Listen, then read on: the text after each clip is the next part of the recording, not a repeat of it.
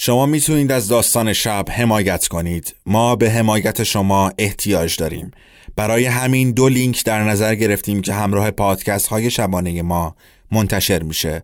سایت حامی باش برای مخاطبین داخل کشور و سایت PayPal برای مخاطبین خارج از کشور. لطفاً ما رو حمایت کنید.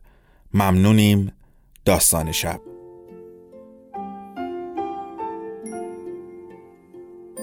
به موجب این سند شش دانگ صدای مقسوم بماند برای وارثان داستان شب که در گذر سالها خواهد ماند. ارادتمند داستان شب.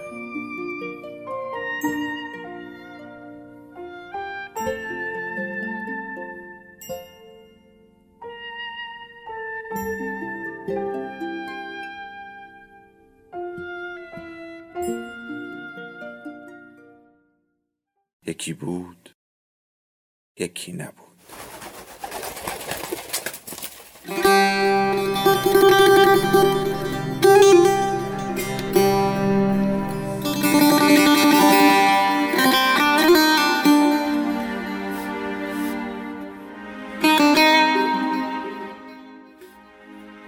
غلامرضا طریقی. همه آهوان صحرا.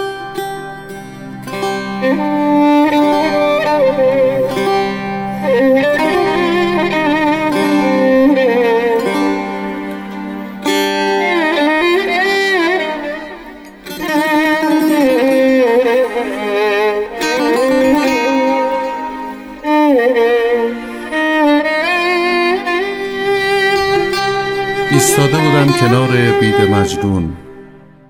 تنها بید مجنونی که تا چشم کار می‌کرد می توانستی در آن حوالی ببینی. گرما داشت با تمام توان به بید مجنون حمله می کرد. اما او به مدد نسیمی که گاهی در گورستان می آمد آرام به خودش تکانی می‌داد تا تاب بیاورد در ستیز با تابستان. من در سایه ایستاده بودم و اقوام نزدیکتر داشتند یکی یکی برای نادر فاتحه میخواندند و با چشمهای گریان دور می‌شدند. نمی‌دانم گرمای خورشید آنها را دچار رخوت کرده بود یا واقعا داغدار نادر بودند و آنقدر گریه کرده بودند که نایی برای تکان خوردن نداشتند. تا اقوام نزدیکتر فاتحه بخوانند و بروند من داشتم چشم میچرخاندم در چهار گوشه قبرستان. جز چند قاری و چند پسر جوان که دبه های آب در دست داشتند کسی در گورستان نبود. آنها هم دنبال کسی میگشتند که سفارش کاری از او بگیرند و خود را به سوگواری بزنند و ازدواج کنند. پدر و مادر نادر بدجور داغون بودند انگار چیزی در چشمهای هر دوی آنها یخ زده بود من تا آن روز کسی را در آن حال و شرایط ندیده بودم چند تا از اقوام دستهای مادر نادر را گرفتند که ببرند او مثل آدمی نیمه جان با پاهایی که روی زمین کشیده می‌شد از کنار من رد شد و اشکم را دوباره درآورد. پدرش ما ایستاده بود. جانی نداشت اما به حکم ادب ایستاده بود که آخرین نفرها هم فاتحه بخوانند و تسلیت بگویند و بروند تا او هم برود دنبال مادر نادر. وقتی نشستم کنار خاک ناخواسته یاد فریبا افتادم. انگار از دلم گذشت که به اختیار نادر اگر بود او ترجیح می‌داد هیچ کدام از ما اینجا نباشیم اما فریبا باشد اما فریبا نبود فریبا هیچ وقت نبود نه همان روزهای اول دانشگاه که نادر انان دلش را از دست داده بود و در پی معشوق درس و دانشگاه را تقریبا رها کرده بود و چه روزها و سالهای بعد که از دانشگاه اخراج شد و به ناگاه سر از خرابات درآورد. اگر کسی گذرش به پایین ریل راهن میافتاد نادر را آنجا می‌داد که بیخود شده از خیش در کناری افتاده است و عمرش را به نشگی و خماری میگذراند. در میانه های همان روزها بود که من و یکی از بچه ها وقتی دیدیم کار دیگری نمی‌توانیم بکنیم سراغ فریبا رفتیم. گیرش آوردیم و گفتیم که عشق او چه جنونی به نادر داده است. خواستیم بیاید رخی نشان بدهد و از نادر بخواهد که به زندگی برگردد. اما فریبا نیامد. سری تکان داد و گفت حتی نمی‌خواهد اسم نادر را بشنود. حالا من نشسته بودم سر خاک نادر. فاتحه را تمام کردم و راه افتادم. پدر نادر را در آغوش گرفتم و رفتم.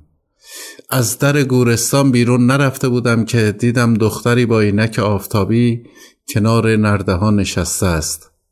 خیلی شبیه فریبا بود. شبیهش نبود خود فریبا بود. راهم را که به طرفش کچ کردم از جا بلند شد. تا قدمهایش را تند کند با بغز گفتم کششی که عشق دارد نگذاردت بدینسان به جنازه گر نیایی به مزار خواهی آمد. ایستاد. برگشت به طرف من که چیزی بگوید. نه ایستادم و رفتم در دلم گفتم کاش کمی زودتر آمده بودی در بعد از ظهر داغ تابستان در سایه نرده ها راه می رفتم و اشک می ریختم بیان که بخواهم زدم زیر آواز و غزل امیر خسرو دهلوی را برای خودم خواندم.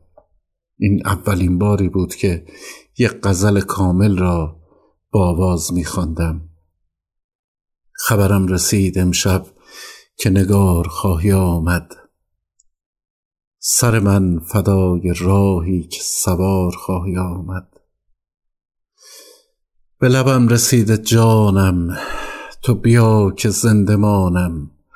پس از آن که من نمانم به چه کار خواهی آمد؟ غم و غصه فراغت بکشد چنان که دانم اگرم چو بخت روزی به کنار خواهی آمد. منم و دلی و آهی ره تو درون این دل مروی من در این ره که فگار خواهی آمد.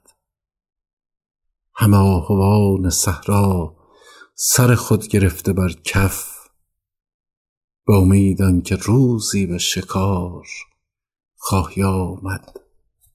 کششی که عشق دارد نگذاردت بدینسان به جنازه گر نیایی به مزار خواهی آمد به یک آمدن ربودی دل دین و جان خسرو.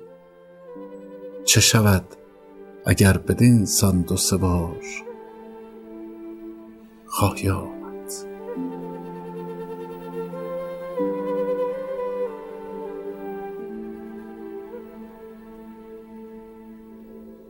داستان شب بهانه است.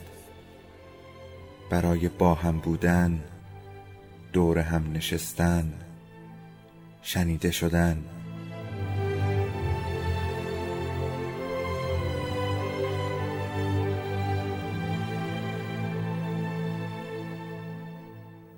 صدای افسانه ها رو میشنویم.